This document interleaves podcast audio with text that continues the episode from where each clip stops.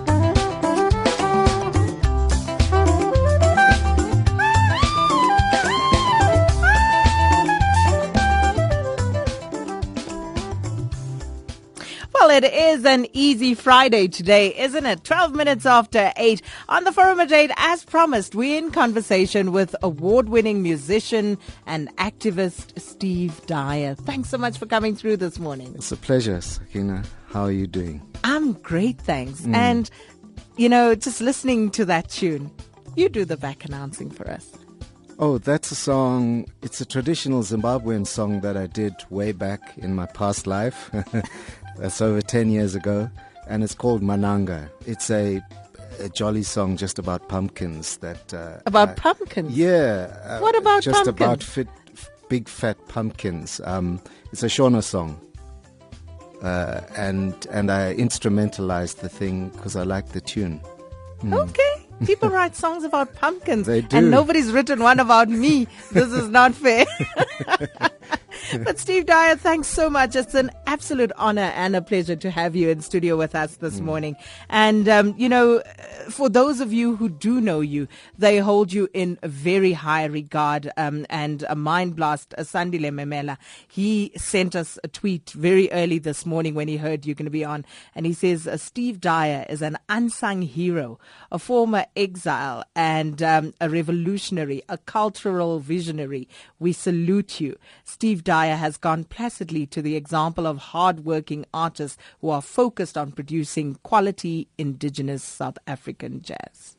Wow. Thank you, Sandile. Thank you so much. Mm. And it's a it's a marathon, not a sprint. I think this um, to be a creative person, to think of how you're going to put your music into into the society that you come from. That's the challenge, and to make something of substance.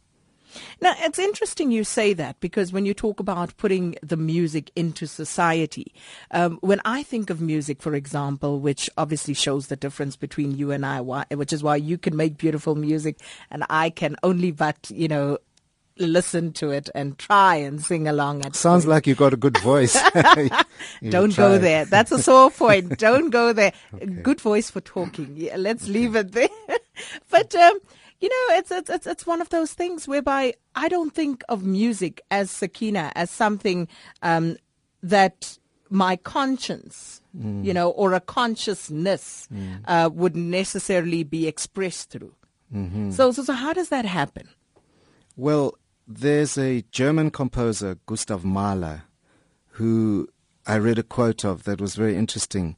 And he said, if musicians could say what they wanted to in words, they wouldn't bother trying to do it in music. And so, music is something otherworldly, it's something magical, it's something that cannot be explained. And that's what draws it to me, is that I can connect to you more immediately and and say what I want to say through music, I believe, than through words, through appealing to your head. I think the way to the head is through the heart.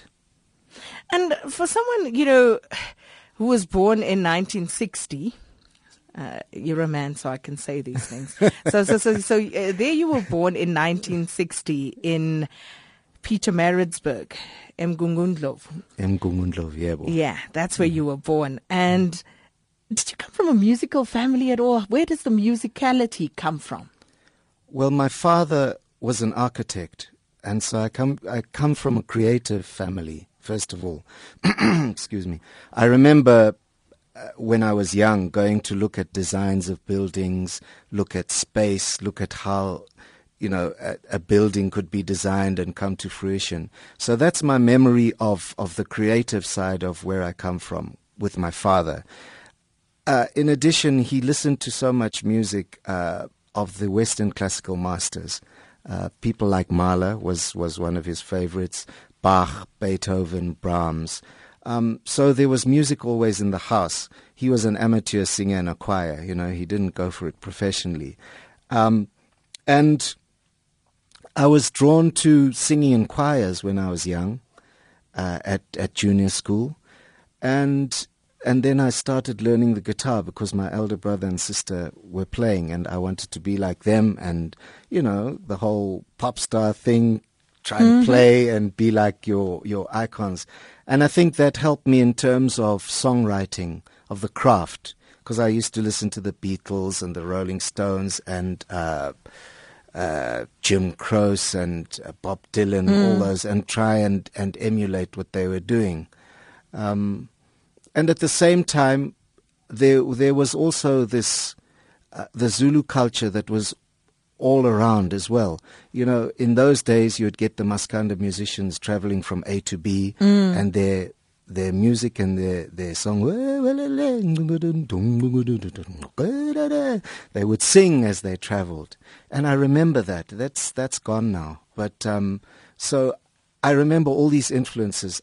I think that. Uh, they collide in some way within me, um, and and I think to be true to yourself as a composer, it has to enter the consciousness first. You cannot think, okay, now I'm going to compose a song in this genre.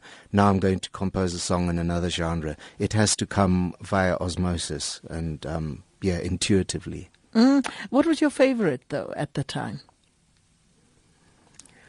Aha, my favorite was trying to play and, and singing. Um, I didn't think that this is my favorite artist. I thought that, wow, I would just love to play more and more music and, and learn and learn more. So you started out learning to play the guitar. Self-taught? Self taught largely. I did go for some lessons, um, but that never stopped me composing, uh, trying trying new things on my own as well. So I did have some lessons. I cannot, you know, disregard those those wonderful teachers that I had in those days. Uh, a woman called Lindy Roberts taught me quite a lot. But you also play some other instruments. I do. Uh, I went to Michael House, Mm-hmm. and when I got to stand at eight, uh, I wanted to, or oh, standard seven, I wanted to do music for matric. I'm sorry, I'm talking standards. That's, I still think in standards. And I said I wanted to do music, and they said, well, you're the second boy in 70 years at the school that wants to do this. So I said, well, I don't mind. I, I want to do it. And then I found a recorder teacher, Denise Allen, that lived in the area that was willing to teach me. And so I, I started learning recorder and took the, the music subject for matric, and I went on to do a degree at university. So it was quite by chance that I started on, on a wind instrument. That was the only thing available to me at that time, really, apart from the piano. Mm-hmm. And you know, often piano. Oh God, these kids start at like six, seven for hours on end, and and so I think I was also attracted to the the thing of breath, the idea of breath. When you play a saxophone or a wind instrument, it's the breath of life. Hopefully, that you transmitting in some shape or form. And um, your brother and sister, as you said, they also uh, played the guitar. Uh, did they also go on to play professionally or, you know, make a career out of it? Did they take it seriously? That's a no. That's a no. So, so, so you were the only one in the family who actually took this Yeah. um, further. Correct. Yeah. I want to come back to that family life and a young Steve Dyer growing up there in Mgungundlovu.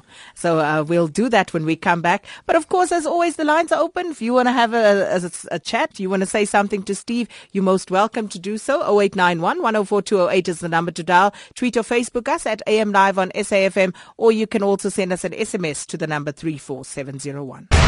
The Forum at 8 on SAFM. It's an easy Friday, and on the forum at 8 this morning, we're in conversation with uh, Steve Dyer. And just before the break, you know, I said I wanted to go back to your childhood and, and, and where you grew up and the sort of child you were. Uh, were you a good child? Were you a naughty child? were you a clever child? What sort of child were you? Honestly. Honestly, I was a. I like sport. Um, academically, I I got by. I, you know, I didn't make it a point to be first in the class or, you know, in the top five or anything. I was quite naughty. I had my moments, uh, pushing the boundaries, and and I think I always questioned, and and I, I'm very grateful for that. I think youth today, or you know, we're not taught to question enough what gets given us, and so that brings in a kind of herd mentality. Uh, but I don't think South Africa is, is as bad as many places in the world in terms of questioning. So I've never really been somebody that's been very deferential to authority. I like to question and, and make up my own mind about things often. Now, uh, on that uh, particular note of questioning, what were the sort of things that you were questioning about the political situation, say, in South Africa in the 70s? My mother was fundamental in, in shaping me as a human being. And so from an early age, I was aware of the injustices of apartheid. And she would continually reinforce uh, that, that sense of the injustice, the fact that we were living in a, an abnormal society. There were so many things wrong. Uh, you know, in terms of, of my schooling, it was an English and Afrikaans dual medium school and there was that tension between the English and the Afrikaans. And I remember at some point uh, I got an Afrikaans girlfriend, and my mother said, "Oh, great! If she's going to teach you Afrikaans, that's fine, you know." Um, because we live in this multicultural society, we need to learn to understand each other. So that was the that was the challenge at in school days, the the fights in the playground between these two groups of people, and. Um, you know, I, I remember at some point there was uh, a sticker going around. You know, there were these uh, benches, and it would say whites only or you know non-whites. Non-whites, it's yes. it's uh, it's terrible to think. I mean, it's hard even to say these things. Um, but there was a sticker going around saying this is petty apartheid. Um, and people were sticking them onto these benches. And my mother said to me, There's nothing like petty apartheid, it's just apartheid. And so I think I had a bigger idea of, of what was right and wrong. And so my deciding never to go into the SADF, to leave the country, it was never a, a huge rebellion against against where I came from. It uh, my my parents supported me in my decision. They always have, or they always did. They both passed away now, but they supported me in in what I wanted to do. Um, but I, I felt strongly enough about this that that I wasn't willing to wear the uniform. I wasn't, you know, some conscientious objectors would uh, say, okay, look, I'll wear the uniform, but I won't carry a gun. Um, my elder brother had gone into the army, um, and I looked at this and I said, no, this is not for me. Um, I'm not willing to do this. And how did that uh, conscription process work? Did you receive a notice? Uh, you know, how did it work that uh, you were informed that you now needed to go into the army? How did it work? Yeah, they would send annually. They would send something to say, uh, Stephen Dyer, you are called up. You need to be at this st- uh, this train station at a certain point, and you need to, yeah, you need Just to. Just like that. Yeah, and then um, I left the country, and my mother kept on writing back to them and saying he's outside the country, and then they would write back and say, please forward us with his uh, forward, uh, please give us his forwarding address, and she would keep quiet, and then the next year it would happen. So I never lost my passport, which was was a good thing, even though I was outside the country. Um, yeah, but but that's what it was: is that continually being called up, continually telling them I was not in the country. So when you decided, you know, you're not uh, going to honor this call up, you are going to leave the country. Mm. w- w- what were you thinking? You know, what, uh, uh, what were you hoping would happen once you'd left? Did you know where you were going and, and what you were going to do once you got there? Well, I, I my first band was called Staple Diet, and this was when I was at university. Diet. Staple Diet. So, so Staple Diet was a like a, a group. We were playing different things, some reggae protest music. We were playing some African music. We were listening to. Uh, the then dollar brand Abdullah Ibrahim. So we had mixed all this music together. And we left the country as this band called Staple Diet. There were four of us from the country, and um, we went to Botswana. And the first day I was in Botswana, um, Bra Jonas Gwangwa had a party for his daughter, and we went and we played at that. So I went out as a band. Um, at the time, I'd heard I heard the name of oh Bra Jonas Gwangwa's in in Botswana. Maybe we'd have a chance to meet him and play with him. But otherwise, Kinikisaitsi Dumela. I didn't know how what the greeting was in Botswana. That was how naive I was. So it was exciting. I was a young uh, guy in his early twenties. I was just going on this um, expedition out of the country, um, but not very far into Botswana. And we'll talk a little bit more about that, you know, um, uh, uh, because that ANC uh, Amandla Cultural Ensemble, um, you know, a lot has been written about that. Uh, Well, maybe not as much as could be. But um, I, I want to get your views on that. And, uh, you know, also looking at what we have today, where we are at today, um, you know, young people, musicians especially, their consciousness and all of these issues. But as I said, Oh, the lines are open. I'm so sorry. I forgot to look at the screen because I'm looking at uh, Steve. So uh, we'll go to the lines. We'll speak to some of our listeners, but we'll continue to journey uh, through the life of Steve Dyer this morning. The Forum at 8 on SAFM. 25 minutes before 9 on the forum at 8 this morning. We're in conversation with uh, Steve Dyer. And I promised that I would take your calls 0891 104 208. Uh, Peter in Isbingo, thank you so much for holding. I do apologize, uh, uh, but thanks for holding all the same. I understand, Sakina, you've got royalty in front of you there. That's why uh, thank you. You you, understand you my got a bit carried predicament. away, but that's cool. Brother Steve, how are you doing, sir? Fine. How are you doing? I'm doing great, thank you. Mm. My name is Peter Steve, and uh, I, I stayed in Zimbabwe for my earlier years. Yes. And I remember watching Amandla Cultural Ensemble at the Mm. main city wall. Okay. And uh, I, I've got memories of that. And Mm-hmm. then uh, I also remember you delving into uh, some jazz yes. with the albums like the Southern Freeway, or was it a group, or it was the name of the album? I can't remember. Uh, the the original, my first ever album was called Southern Freeway. Oh yes. Yeah, and then after that, we, we I, I formed the group called Southern Freeway. So it's both an album and the name of a band. and uh, just by the way, that Amandla Cultural Ensemble uh, show there, do you remember me delving into acting as well? That's right. I remember you being the cop. I was the cop. Was he any good, Peter? Yeah, he, he, he was a good cop because he was blacksmithing all these duckies that were making Oh gosh. the country ungovernable in that particular sector, Sakina. So, You know, I can tell you a story. Uh, we did the Amandla, Amandla Cultural Ensemble tour to Japan. And I remember at one time, Bra Jonas Gwangwa was sitting backstage. And I came off and he said, wow, you know, that brings back some memories.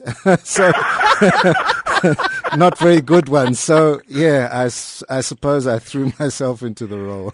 yeah, really, one of the comments I wanted to, to, to make, uh, uh, Bra Steve, is, is, is uh, you, you, you, you go out into Africa being Steve Dyer and uh, a South African. I've just learned that you were born in Maritzburg, which is quite near from where I am right now. Okay. And uh, you are more, if you talk to an average uh, Zimbabwean person, Steve Dyer is Zimbabwean. Yes. Well, that's my second home, and uh, I spent about five or six years living there from 1988 to 90, 93, and I continually go back. In Yeah. fact, I might be going back there next week. So uh, it is home for me. I must say, I must say, uh, Sakina, uh, uh, this one is for you. That we, we, uh, I think we, we are guilty as a society, where we are more telling negative stories than the positive. I mean, Steve, Steve Dyer, Jonas Gwangwa, and the whole ensemble were actually carrying the torch. I mean, there is a world debate in the country about the exile, the exile, the prisoners Ah, who I want to liberated the country uh, who liberated the country. For me, the message, it was difficult for, as an example, the guys in the prison to get the message out. And it was also difficult for the guys that were in the country to get the message out. So these guys kept the torch burning, kept Mandela's name alive, kept ANC's names alive. Big up to them. Mm, indeed. Thank you so much, uh, Peter. And before I get uh, carried away even further, uh, let's hear from Andile in Port Shepstone. And, and Andile, you worked with Steve at some point. Yeah, um, Andile, we worked together last week. yeah, last week. Hey, Andile. Uh, Ah, Andile's line. There's something wrong with that line. Andile, tell you what, we're going to call you back and uh, let's try and get on you know a this is clearer line. Andile Yenana. Uh, no, I didn't The know. pianist. All I'm seeing Yeah. is Andile. I don't know which Andile this is or where they're calling from. I'm Oh, only seeing Andile. And so Andile will call back and I'm sure he'll we were on tour in. KZN last week. Mm. Okay. Here's someone else who worked with you, uh, um, Alan Egner, who says uh, you have a man of musical integrity, but he refused to write a hit with me. Wh- Why did you deny Alan that privilege? Well, you know, hit uh, creating a hit is like is gambling. You know, if you go out trying to create a hit, you probably never will do it. It just can come if it if it wants to. And uh, I'm waiting for Alan's either melody or or uh, or words, and we can take it from there. so you're saying Alan's putting too much pressure on you? No, there's no pressure. Alan is a great friend from Botswana who supported me often. Uh, I used to stay at his place when I was in Botswana, and uh, he's a dear friend. So uh, let's make the hit. Uh, it's never too late. Alan. And we'll be waiting. We'll be the first to play it. Um, Andile Yenana is back. Good morning, Andile. Good morning, good morning. Hi. Yes, hi. Hi, Andile. Yes, yes, yes, yes, Steve. How you doing, bro? Well, and you? Okay. No, I'm fine, man. Mm, mm. Yeah. So, No. what do you know about Steve that we don't know, Andile?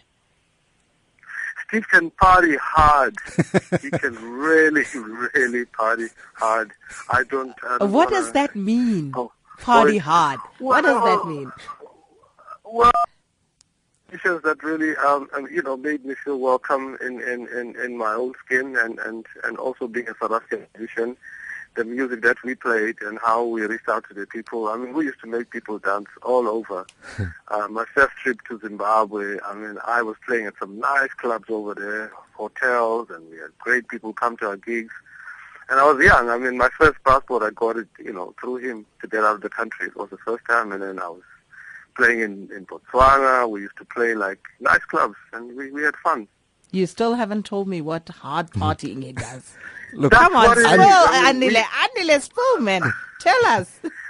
Well, I mean, we made good music long before the DJs came into the picture. We hmm. were the people. I mean, we had fun. We, we, you know, we played music. We had after the gigs, we had fun with people. We had, you know, Look, Andile, I I think know. I think you're a little shy because you are He one of our very shy. the hardest party party people I know. But look, I think when you go on stage, you you have this adrenaline build up, and afterwards you need to release it by you know having some fun. Uh, you remember, I mean, just a week ago, Andile, we were uh, partying after the show at the Rainbow. What is it on Sunday? where the music didn't stop and, and we carried on. And I must just say that that that Andile Yenana is is has been a beacon for so many pianists in this country. Um, and he says he was young because I went back in 93 and met him in Durban. But for, from the first time I heard him playing, I could hear that there was something so special. And he's really he's really influenced this whole generation of young pianists in this country. So, uh, throughout the, the parting, bra, um, you've you've really contributed, and you continue to do so. And that's a story that we also have to pick up on uh, at some stage. Thanks for calling there, Andile. And, um, you know, talking about Zimbabwe, Patrick uh, Musarurwa says, uh, good musician you have there. And uh, he says, you spiced up Tuku music. So uh, you've collaborated with a lot of people over the years. Um, well, I produced six albums for for Oliver Mtukudzi, and yeah, I think we first got together in the collaboration called Mahube, and that was when I came back into this country from from living in in Zimbabwe, and I found that wow. There's no music from the rest of Africa, or very little, being played on the air. I come from this a country where I have real relationships with musicians. What about getting a Southern African group together? And that's how Mahube was born. That's how Bra Oliver um, got introduced to South African audiences. And from there, from from the Mahube project, we recorded the Tuku Music uh, album that had some hits like uh, Todii. and Mm, that was big. yeah, that was, and so we we we stay in contact, and uh, he's done amazing things. Konzi says, My challenge to Steve is to please do a collaboration with uh, Puze Kemisi. Is that something that uh, you, you, you would do? Uh, have you worked with him at any point? I've never, but uh, it would be really intriguing, and I'm open for the idea. Does he know him? If he can put us in touch, let's let's see what we can do. So, so, so there you go, Konzi. If, if, if Let's you know, let's then, yeah, um, let's make an imbizo. yeah, Steve is open to the idea. Yep. Uh, Yongama says, I am fascinated by Steve and was fascinated 15 years ago um, when I uh, first got in touch with his music. Can you close the show with his song, um, Umkumbane? Okay, So- Umkumban. Yeah. So uh, that's from uh, Yongama. So Yongama, we will we'll put it there. We have a few CDs. We'll see what we can do for you. No promises at this point because uh, you know people are looking at me funny. But you know, earlier I spoke I to hope Manda. I'm not looking at you funny? No, it's uh, people who uh, want their own things done and played. So we, we will pretend Okay. they don't exist for the moment. Okay, cool. But uh, y- your son, your son is also doing very well. Uh, he seems to have, you know, inherited that musical gene from you. Yes, he is. Bokani is, is a great young pianist and a great uh, exponent of the, of the young the young lions that are coming up. Um, as as a parent, um, the the music is great and we collaborate and when we when we play together, it's no longer father and son. Um, however, maybe the most the most pleasure I take is is from seeing a young, fully rounded human being with the qualities of Ubuntu that that I hope I've had a hand in bringing him up to be. And so, yeah, he's one of my three kids, and all of them.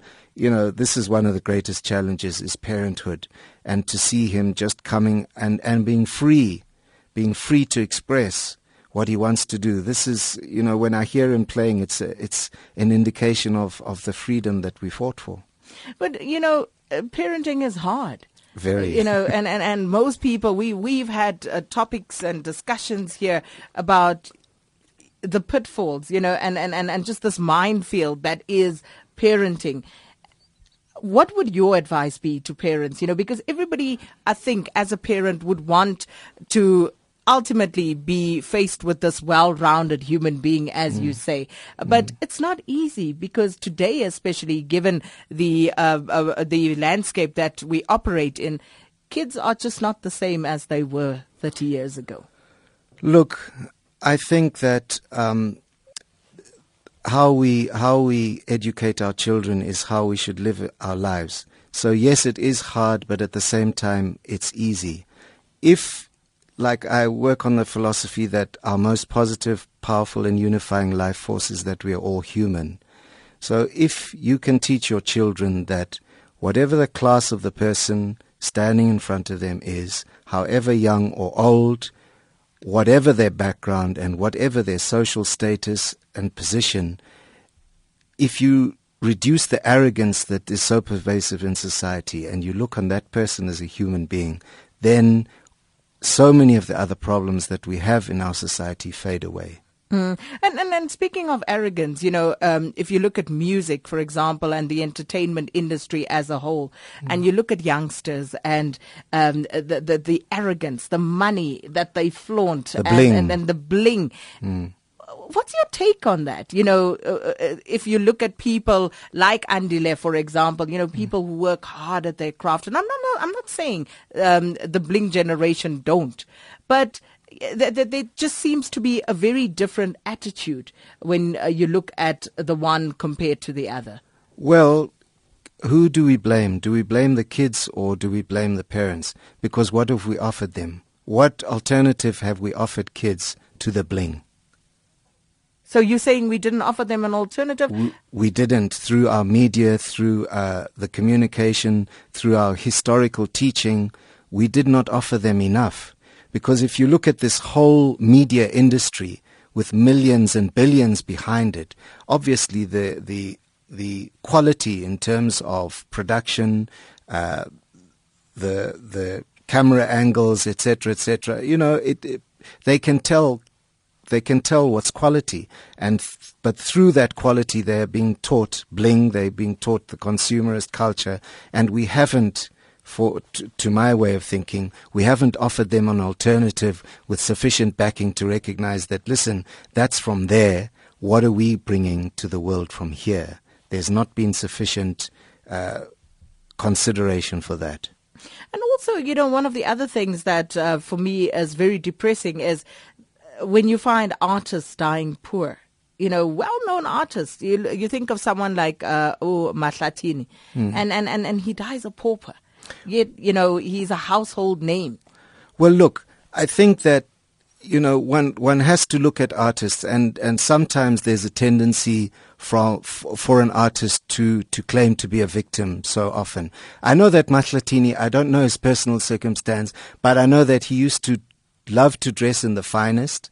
I I know that he he he used to like nice things. So I don't know how much of, of the money that he earned he squandered uh, on that lifestyle. I don't know how much was was systematic um, uh, marginalization and, and not giving him his due. I can't comment. But I do know that we, we need also a check to, to say as musicians, look, this is an industry. We've also got to take care of of what we do. It cannot just be that we we have a nice time, party hard, and then claim uh, to be victims at the end of the of of of this. So And, and and when you see um, international artists, you know uh, what some would refer to as you know old washed out international acts coming to South Africa and getting paid quite a packet to do uh, to come and perform here, yeah. how does that make you feel? Well, look, I think that the the live music scene is improving now. Uh, I, I've never been one to think that that music should be about these huge festivals with massive budgets, and I think that within uh, the departments like arts and culture and the NAC and clubs that are coming up, it's becoming more egalitarian where you're getting and and there's a mobility fund uh, through Samro that is helping musicians to go on tours and that. So, you know, before in in the genre that I'm in, it used to be the Cape Town International Jazz Festival uh, in Cape Town or else the Joy of Jazz in Joburg. But now there's much more of a culture of, of bands playing in smaller venues, and I think that's what's going to build our music. Not the huge budget, huge wastage in one day you get rid of so so much money and and, and really what's the development uh, benefit at the end of the day? And uh, just talking about that pumpkin song, uh, Temba and Rustenburg uh, goes on to give the name and he says, the meaning, come and experience the sweetness of the pumpkins. And Mvuzo Mbelekane says, I'm sure all you guys out there know which pumpkin Steve Dyer is singing about, except for me. Like, Unlike SK, but I don't blame her. Great music. I still don't know what these pumpkins. I'm thinking pumpkins, edible pumpkins that grow. What what pumpkins are these? Um, you must speak to your listeners. I, really I must speak to you because Steve says he is talking about the same pumpkins that I am thinking of. So Mvuzo, you and Temba, you must explain yourself and these pumpkins. I still don't get it. Stay in KZN says, I always respect most jazz musicians uh, for being so mature. They are soft spoken. Um, listened also to Jonas Gwangwa, Bra Hugh, uh, Zama Jobe. They all speak softly. Well, I haven't really noted that, but I shall make a point of doing so henceforth. And then uh, Comrade Lerato Masete says, Hello, Comrade Steve. It's good to hear from you after a long time, and I'm happy that you are good. Continue to be the best in your music journey. And uh, we're going to hear now from Pam, who's calling us from Kloof in Durban. Good morning, uh, Pam. Hello, Pam. Hi there. Hi, Pam. Yes, I can't. I switched on my radio this morning, and it was so nice to hear you on the radio, Steve. Oh, thanks. Thanks so much. I was mm. with Steve and Andile on Sunday at the Rainbow, and it was a fantastic concert. And I wish I could have stayed around and partied with you afterwards. it must have been fun. Yeah.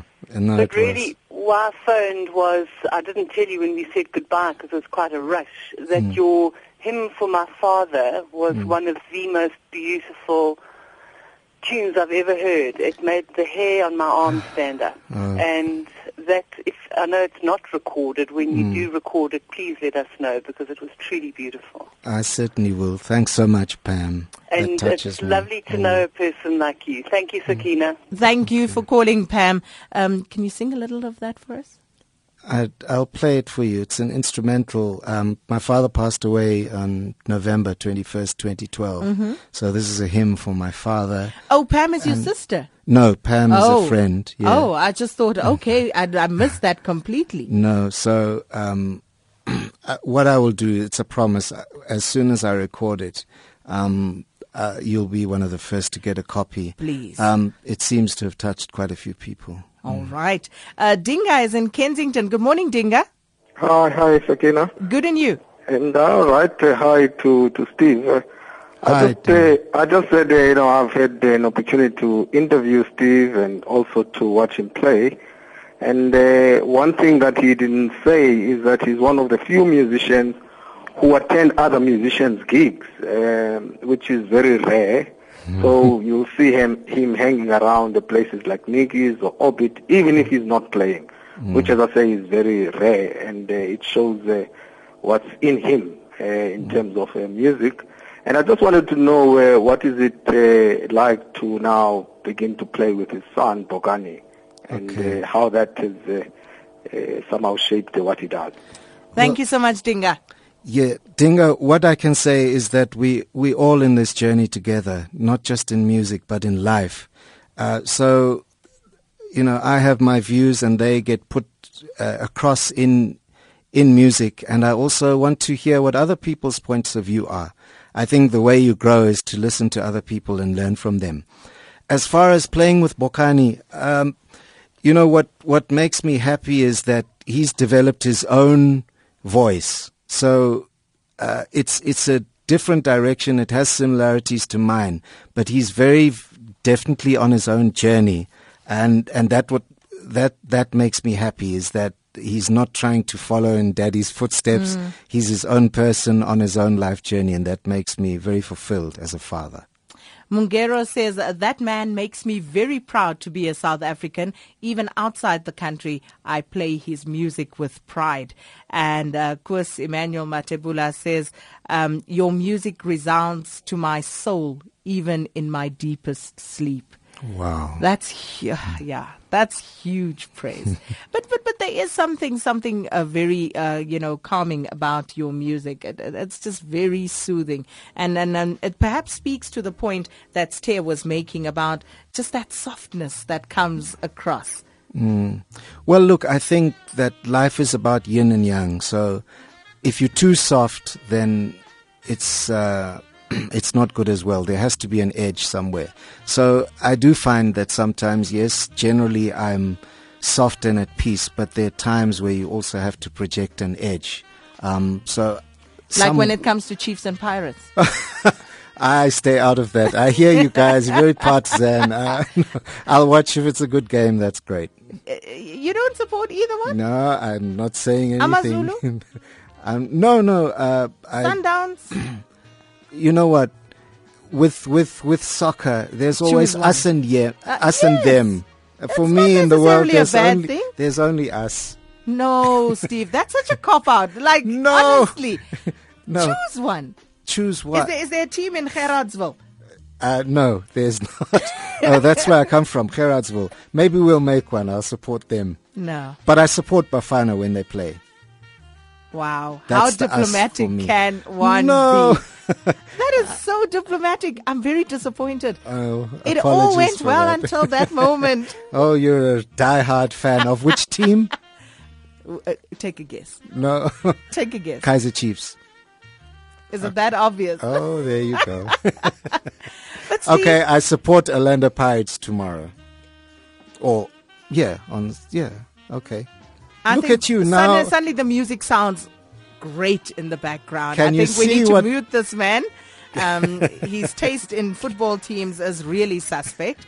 But uh, it's been great chatting to you this morning, Steve Dyer. Thank you. Thank you so much for coming through. And will you be at the Cape Town Jazz? Uh, no, I won't be. Uh, I should be at the Joy of Jazz later this year Mm-hmm. in Johannesburg. Not not this year for Cape Town. All right, so that's where you will be able to see. But but in the meantime, before that, Yeah, I'll be playing out and about. out and about. So Sure.